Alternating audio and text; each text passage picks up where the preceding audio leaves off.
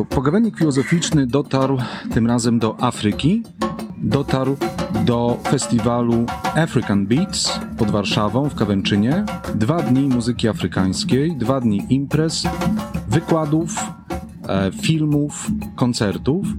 Naszym rozmówcą jest pan Krzysztof Werema, podróżnik, archeolog, fotograf. Nie wiem w jakiej kolejności. E, Krzysztofie, witam serdecznie w naszym Cześć. odcinku. Dziękuję bardzo, że zgodziłeś się na rozmowę. Cała przyjemność po mojej stronie. E, powiedz, podróżujesz po Afryce od 9 lat. W jakich krajach afrykańskich byłeś? Do tej pory byłem w RPA, byłem w Namibii, zahaczyłem o Botswanę, Sudan Południowy, Maroko. Jak się przygotowujesz do takich wyjazdów? Dużo zależy od specyfiki danego miejsca. Pytam ludzi, rozmawiam z nimi, rozmawiam z tymi, co byli. Śledzę to, co mnie interesuje. Patrzę na to, jak tam się zmienia sytuacja polityczna. Patrzę na to, co może być y, zupełnie z innej bajki, takie rzadsze. Mm, I zazwyczaj nie śledzę tego w Polsce, tylko właśnie za granicą. I finalnie często trafiam do pewnych miejsc przez przypadek, a do większości to jest świadoma decyzja. Y, Tylko czasami musi to być taki impuls. Mm, Ja byłem w Sudanie Południowym ostatnio i to był impuls, żeby tam pojechać, bo zostało mi to polecone. Zostało mi to tak sprzedane, że wiem, że to było rzeczywiście świadome. Minęły już czasy Kazimierza Nowaka, który rowerem przed wojną jechał przez całą Afrykę. Exupery opisywał lot nad krajami afrykańskimi. Mamy rok 2022. Zostało coś z tego romantyzmu dalekich podróży Jeszcze. nieznane? Jeszcze Joseph Conrad pisał Jądra Ciemności. Oczywiście. No właśnie. Myślę, że tak. Myślę, że tam są jeszcze miejsca ukazujące piękno tego kontynentu, piękno ludzi, miejsc. I moim zdaniem, jeśli ktoś wyjedzie już tam, to będzie tam zawsze przyjeżdżał. To się nie kończy. Czym jest podróżowanie? Przyzwyczailiśmy się do turystyki, do masowości, do zwiedzania, nie wiedząc za bardzo czasami, co zwiedzamy, co widzimy. Czym dla ciebie jest podróż?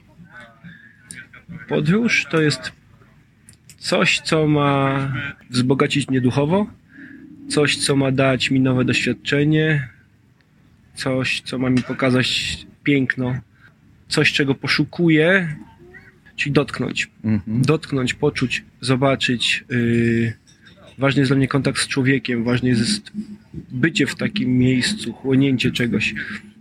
Mamy jakoś tak, nie wiem, dosyć rozwiniętą może część siebie, że zanim gdzieś już pojadę, to umiem się wczuć w to miejsce, że wchodzę płynnie y, i szybko przyswajam sobie jakieś takie elementy.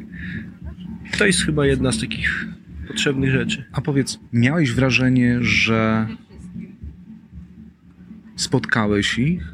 Zdjęcia, które prezentujesz, są wyśmienite, są niezwykle barwne, ukazujące tak, jakby świat taki jakby się zatrzymał, jak na dawnych fotografiach Jeszcze nie- podróżniczych. Jeszcze nie do końca ich spotkałem. No właśnie. Częściowo ich spotkałem, częściowo nie. Bardziej chodzi mi właśnie o to, jak jest to postrzegane poprzez pryzmat fotografii.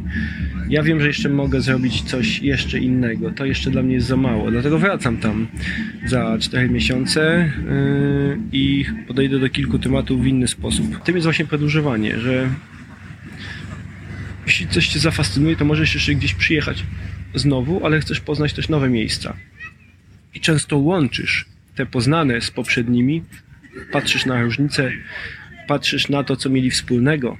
Można wtedy podejść wielopłaszczyznowo do jakichś problemów. Powiedz, jak wygląda świat oczyma mieszkańców Afryki? Tam w każdym kraju patrzą inaczej, w każdym regionie. Tam punkt widzenia zależy od punktu siedzenia. Na pewno inaczej powiedzą to mieszkań, mieszkańcy, nie wiem, Cape Town albo Johannesburga, albo chociażby, nie wiem, Kinshasy, albo Rabatu, a inaczej powiedzą to plemieniu w jakimś malutkim w Sudanie albo w jakimś Kongo. Twój projekt to jest próba ocalenia plemion jeszcze tych tradycyjnych, których coraz mniej. Yy, W zasadzie mi się wydaje, że ci, których ja poznałem, to brali życie takim, jakim jest. Mam tu na myśli to, że mieli w sobie dużo spokoju, radości, obojętności do śmierci, akceptowania życia takim, jakim jest. Może się mogli na coś zdenerwować, mieli własne troski, ale ogólnie byli odpowiedniejsi na życie. To było widać po tym, jak się zachowywali. A przy tym zachowywali też tą lekkość swoją.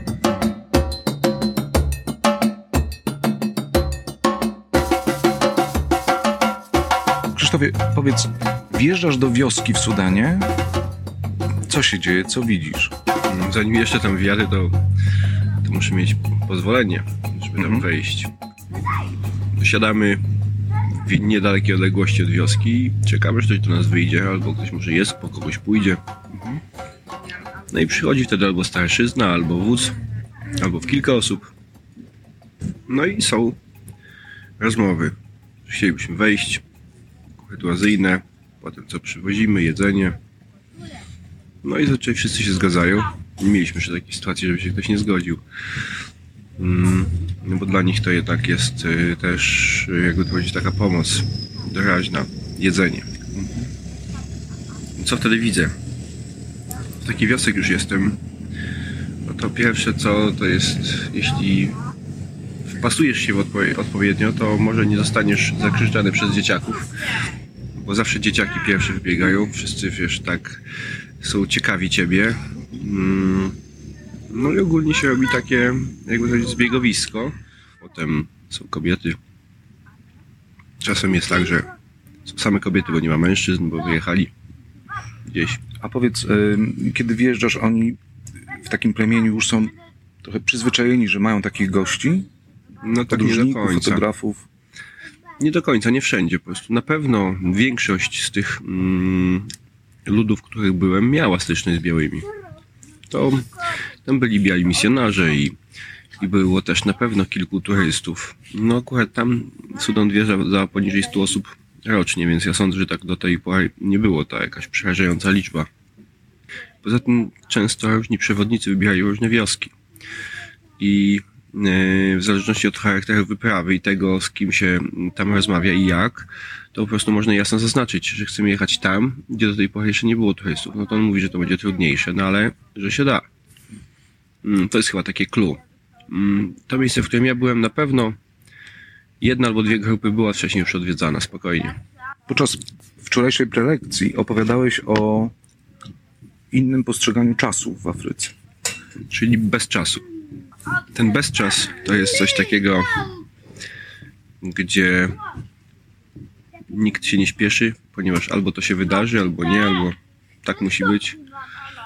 Ma to odzwierciedlenie w transporcie. Jeśli ktoś chce jechać autobusem, przychodzi na przystanek rano albo siada na kamieniu, czy takim prowizorycznym przy- przystanku, a potem czeka. Może to być godzina, dwie, pięć, sześć. Autobus w końcu przyjedzie. Tam nie ma ściśle określonego czasu, bo może być tak, że kierowca na przykład stanie o dziewiątej, a może być tak, że mu się coś zepsuło, a może być tak, że było coś pilniejszego i tam nie może jechać. No więc dlatego to jest tak zwany bezczas afrykański. Bardzo interesujące jest to spotkanie, zwłaszcza takie, które odbywa się no, dla takich ludzi po raz pierwszy albo bardzo rzadkie jest. Kim jesteście dla siebie podczas tego spotkania? Masz na myśli y, życzeniowo, czy faktycznie? Czy tak Fakt- jak ja odczuwam? Tak jak odczuwasz oczywiście. No to jest ciekawe pytanie. Muszę to potraktować tak trochę wielopłaszczyznowo. Nawiązuję pewną relację. Ja nawiązuję zawsze pełną taką relację, na pełną na tyle, na ile mi się uda w danym momencie. Kiedy mogę coś od siebie dać, mm, obserwuję uważnie. Staram się to wszystko chłonąć, poświęcać temu uwagę. Muszę przyznać, że może to mieć takie znamiona, jakby powiedzieć, takiej sympatii, która może się przerodzić w coś jeszcze. Tak naprawdę nie wiadomo w co. ale to jest coś takiego, że no nie wszędzie da się po prostu tak egzystować, takie rzeczy wyczuć. Mm, Afryka jest bardzo złożona. W plemionach jest łatwiej, no, bo są czystsi. No ale jeśli chodzi o zwykłych ludzi, nie, to tam może mogą być duże objawy agresji często. Zresztą w plemionach zresztą też, zależy od nastawienia, po prostu kto z kim walczy. Ale ogólnie ja sądzę, że są wyzuci z takich rzeczy. Raczej joy of life. Jechałem ostatnio rowerem po wschodzie Polski i zobaczyłem, mówię o mikrodoświadczeniu własnym. Rodzinę, która kosi jeszcze siano, tradycyjnie kosą, wiesz, mała dziewczynka widłami przerzuca to, co skoszone. Nie miałem śmiałości wejść w ich życie. W innym przypadku tak, porozmawiałem, spytałem, czy można zrobić zdjęcie. Wiesz, jest pewna bariera, bo nie chciałbym, żeby takie osoby były przeze mnie traktowane jako obiekt, przepraszam za sformułowanie, estetycznego napadu. Znaczy takiego, wiesz, wyzyskania pięknego obrazu, jadę dalej, ty nawiązujesz relacje, tak? Opowiadałeś o tym, że sfinansowałeś też ym, y, szkołę jednemu z dzieci. No bardziej z młodzieży, Mhm, że tak powiem. mhm. Bo to był tak, on ma 16 lat. Mm, no Jestem ciekaw, jak to się potoczy. To będzie ciekawe. Takie eksperymentalnie. Na ile rzeczywiście będzie dążył do czegoś. Będę mógł to trochę poobserwować, myślę. No zobaczymy, ten rok pokaże. Zdarza ci się utrzymać kontakt z y, plemionami, z osobami, które Z odwiedzasz tam? kilkoma osobami utrzymuję ten kontakt. Z kilkoma moimi przewodnikami. Jeden jest takim przewodnikiem, który chce zrobić wycieczki w ogóle w niedostępne rejony południowo-sudańskich gór. No i się zapytał, czy bym nie zrobił właśnie mu sesji zdjęciowej i takiego wideo. On w zamian za to też mi pomoże pojechać w fajne miejsca i odnaleźć coś, czego ja będę mógł szukać. Czyli mówię tutaj o ludziach, plemionach. No i mam też tych pilotów, którzy pracują dla WHO. Z nimi też mam kontakt, z każdym osobna. Siedzą tam 10 lat. Są moim pierwszym barometrem. Jeśli ja ich się zapytam, oni wszędzie tam latają. Ja od razu będę w 5 minut wiedział, zanim pojadę, co tam się dzieje. Także oni z pierwszej ręki wiedzą wszystkie wieści, najnowsze. Wybacz osobiste pytanie, ale co sprawia, że w pewnym momencie ludzie tacy jak ty zaczynają być zauroczeni Afryką? Jak było w twoim przypadku? Bo nie od początku była Afryka chyba, nie? Czy ta Afryka to był przypadek? Przypadek kompletny. Mocą sprawczą była moja koleżanka, Kamila. My się poznaliśmy z Kamilą w Irlandii, a minęliśmy się w drzwiach na Cyprze dwa lata wcześniej. Yy, nie wiedzieliśmy, kim jesteśmy, po prostu się minęliśmy gdzieś tam. Ona wyszła, ja wszedłem. Yy, no i poznaliśmy się później dwa, kilka tysięcy kilometrów dalej.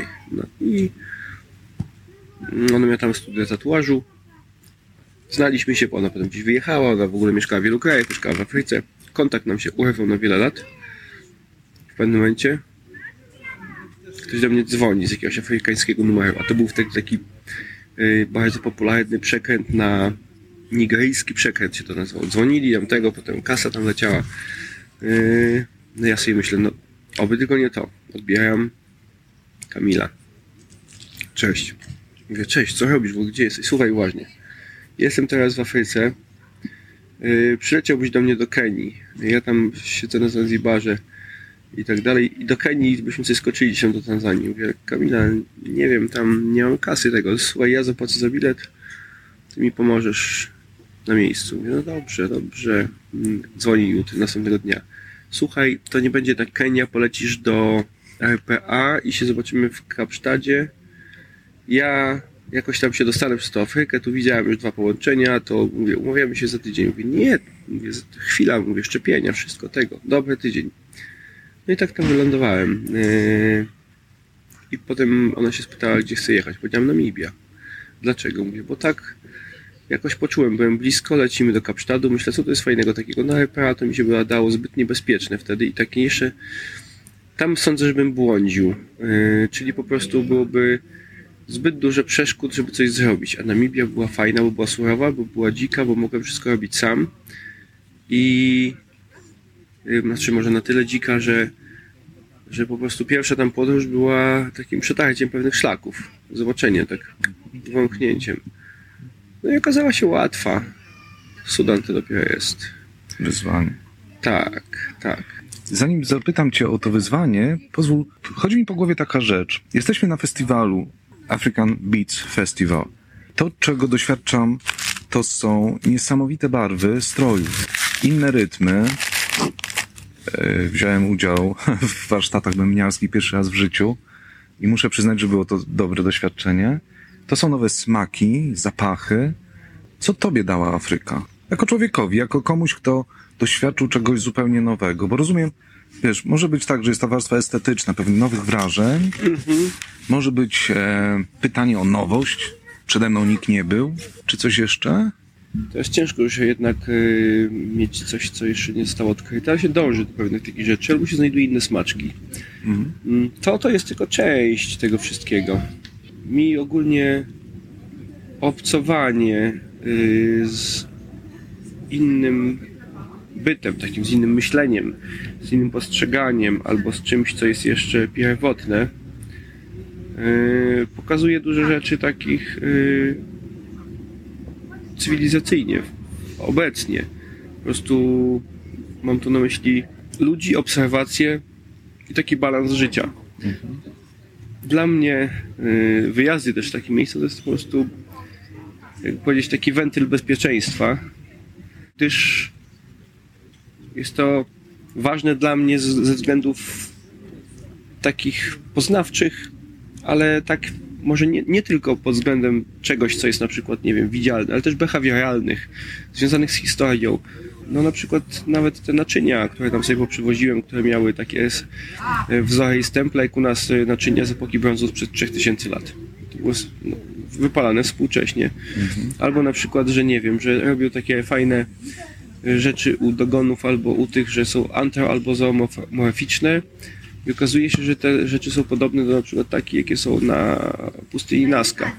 Oni się na przykład nie mieli, nie mieli jak ze sobą kontaktować, po prostu wyobrażenia o pewnych rzeczach są bardzo podobne, uniwersalne. To jest fajne śledzenie takich rzeczy i zauważanie jeszcze takich klimatów. Znaczy masz możliwość obcowania empirycznie, tak doświadczalnie, namacalnie, dosłownie, e, z takimi pierwotnymi jeszcze formami wyobrażeń o świecie, a możesz e, opowiedzieć o jakimś takim spotkaniu właśnie, co cię zaskoczyło kiedyś, właśnie w takim pierwotnym myśleniu. Bo wiesz, jak się czyta Lewi Straussa, to można sobie to, to czytać, tak?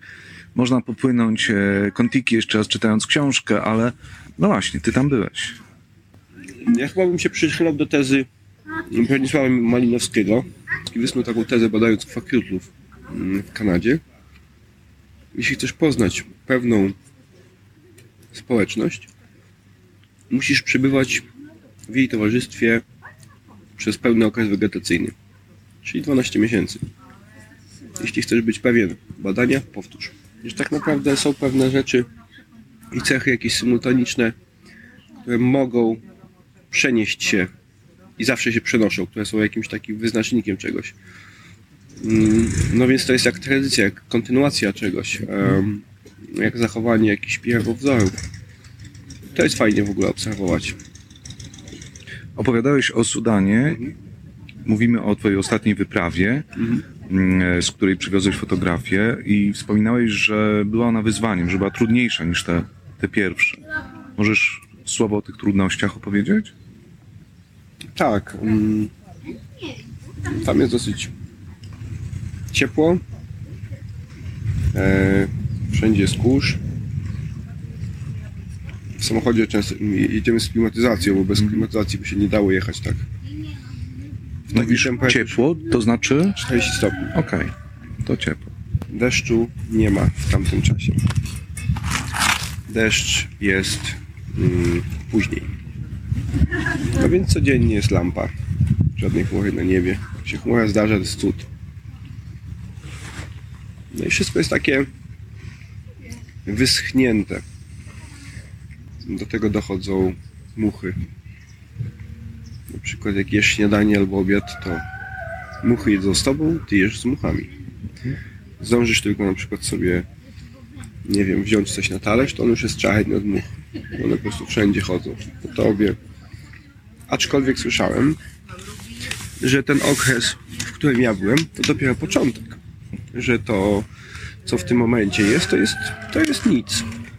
Za trzy tygodnie będzie już dużo much. Tak usłyszałem. No więc to dużo much już wiemy, jak może wyglądać. Mm, Do tego no ogólnie wszędzie tam trzeba sobie patrzeć i uważać w nocy, jak się chodzi. Kucnąć w wiadomym celu, na przykład trzeba zobaczyć, czy nie ma tam węża albo skorpiona. To są takie o, elementy. Plus odległości może nie są dużą przeszkodą, ale jazda po tych takich wybojach jest dosyć męcząca. Mm, Poza tym, będąc na miejscu w danym plemieniu, chce się chłonąć wszystko. No więc co się robi? No się nie śpi. Prawie, że. Sen jest tam jakiś tam, dajmy na to, kładę się spać pierwsza, wstaje piąta. Bo już szósta, mam świt. To jest najlepszy czas na fotografowanie. Poza tym chcę zrobić coś takiego, kiedy oni są jeszcze niewybudzeni do końca. I zacząć tą szantaninę, potem sobie z własnymi rzeczami to skomponować. No i potem tylko w południe się odpoczywa taka chwilowa siesta gdzieś tam. Także zmienia się w ogóle całkowicie rytm. Chłonie się te wszystkie rzeczy, jest się przebodźcowanym. Jest potężna ilość bodźców. Różnych. Takich i mocno uderzających y, w psychikę i też y, y, ciało. Ja akurat lubię wysokie temperatury, więc ja się czułem doskonale. Mm, Nie przeszkadzało mi to aż tak. Choć trzeba uważać, posmarować się filtrem delikatnie, chociaż tam nie było tak źle. Na Dominikanie, jak byłem, och, to tam bez filtra. To po, tam jest słońce tak, jakby to powiedzieć, mocne, że nigdy w życiu nie doświadczyłem mocnego, mocniejszego słońca, a byłem w kilku miejscach. No więc w Sudanie jeszcze nie było tak źle. Mm, No i też to, że trzeba uważać na wszystko, co się je, pije, co lata. Czyli tam malaria się zdarza, ale mm, nie brałem w końcu tego malarione. Moi znajomi piloci z WHO powiedzieli, że tu są lepsze rzeczy i dali mi takie trzy tabletki. No i one są najlepsze, ponieważ działają dokładnie na ten szczep y, tych moskitów, y, więc y, bierze się tą tabletkę w ten sposób, że jednego dnia y, o tej samej porze i cyklicznie przez trzy dni. Jak poczujesz y, objawy malarii, wtedy bierzesz to i zapominasz, jesteś wyleczony. Gdyby to miało kiedyś nawrócić, to obie, oczywiście kupujesz sobie następne opakowanie i trzymasz gdzieś tam w zapasie. To ja tu w Polsce mam dwa, na wszelki wypadek. Nic mnie nie dopadło, nic nie musiałem, ale no, dla pewności mam w domu y, termin ważności na jakieś 5 czy tam 10 lat. Także tam sobie spokojnie, bezpiecznie w apteczce leży, z czego instrukcja jest napisana. Zmieniły ciebie te wyjazdy? Nie mówię o doświadczeniach, bo to jest oczywiste, nie? Wiesz jak, masz przetarte szlaki, znasz osoby, planujesz kolejne wyjazdy. Zmieniło się twoje postrzeganie świata, sposób przeżywania? Wiesz co, przeżywanie to jest też proces taki, że najczęściej chyba brakuje jednak czegoś, kiedy możesz coś przeżywać z kimś. Tobie bliskim. Yy, Chociaż takie wyjazdy są yy, obarczone pewnym ryzykiem, gdzie nie wszyscy mogą wytrzymać takie trudy, więc czasem po prostu trzeba odłożyć na bok yy, różne takie sentymenty swoje i bardziej się tam jedzie w takim gronie, które będzie umiało wytrzymać presję wielu rzeczy. Z wykształcenia jesteś archeologiem, z zawodu fotografem, z pasji podróżnikiem. Tak, chociaż kończyłem też Czym jest dla ciebie fotografia? sposobem na życie. To znaczy? Nie mówię o trywialnych sprawach typu zrobienie zdjęć, sprzedaż, wystawy, bo to jest pewien tryb Nie, to życia, jest- nie? to jest Ale życie. no właśnie. To jest y, wszystko. Jeśli masz do, do czegoś serce, to po prostu nie pracujesz w tradycyjny sposób. Y, bardziej chodzi o to, że to jest tworzenie, to jest też dawanie czegoś ludziom. Muszę się przyznać, że dużo pracuję z ludźmi i do wielu rzeczy podchodzę też psychologicznie w moim zawodzie. Dużo obserwuję. Często się śmieję, że niektórzy ludzie, którzy przyjdą do mnie na sesję zdjęciową, to przychodzą też na kozetkę. Czyli od razu jest y, połączone wszystko z psychologią. Ja obserwuję, widzę, gdzie nacisnąć ten guzik, czy ktoś się dobrze czuje, czy nie. Czasami po prostu starać się zapytać, czy ktoś nie ma ochoty na kawę, albo ktoś na kieliszek wina, albo na nic, albo po prostu widzę jakąś minę, albo zadam odpowiednie pytanie i po prostu no, widzę, kiedy mogę wejść i wzbudzić emocje. Tak, no, to zdjęcie jest na, na samym końcu. A wcześniej, przed tym końcem jest rozmowa. Jest rozmowa, yy, to jest początek. A zdjęcie to już jest taki etap już finalny. Tak jak podpis. Ale to ważne jest, co się zdarzy wcześniej, bo to może zmienić wszystko. Wyjeżdżasz w grudniu z powrotem do Afryki, Taki jest plan. a potem Potem na Dominikanę. i też w tym samym celu. Nie, tam trochę inaczej będzie. Tam przede wszystkim chciałbym znowu trochę pobyć z bardzo ciekawym człowiekiem, który tam mieszka, z którym mam kontakt. To dosyć taki znany tekściarz w Polsce. Mieszka tam yy, od 10 lat. Polubiłem ten vibe taki dominikański. To wydaje mi się, że to jest część mnie. Chcę tam wrócić. Bardzo dziękuję za rozmowę. Proszę Państwa, naszym gościem był podróżnik, archeolog, fotograf Krzysztof Werema. Ciekawe twojej kolejności. Tak, specjalnie. Dziękuję Państwu. Dziękuję Krzysztofie bardzo. Cała przyjemność po mojej stronie.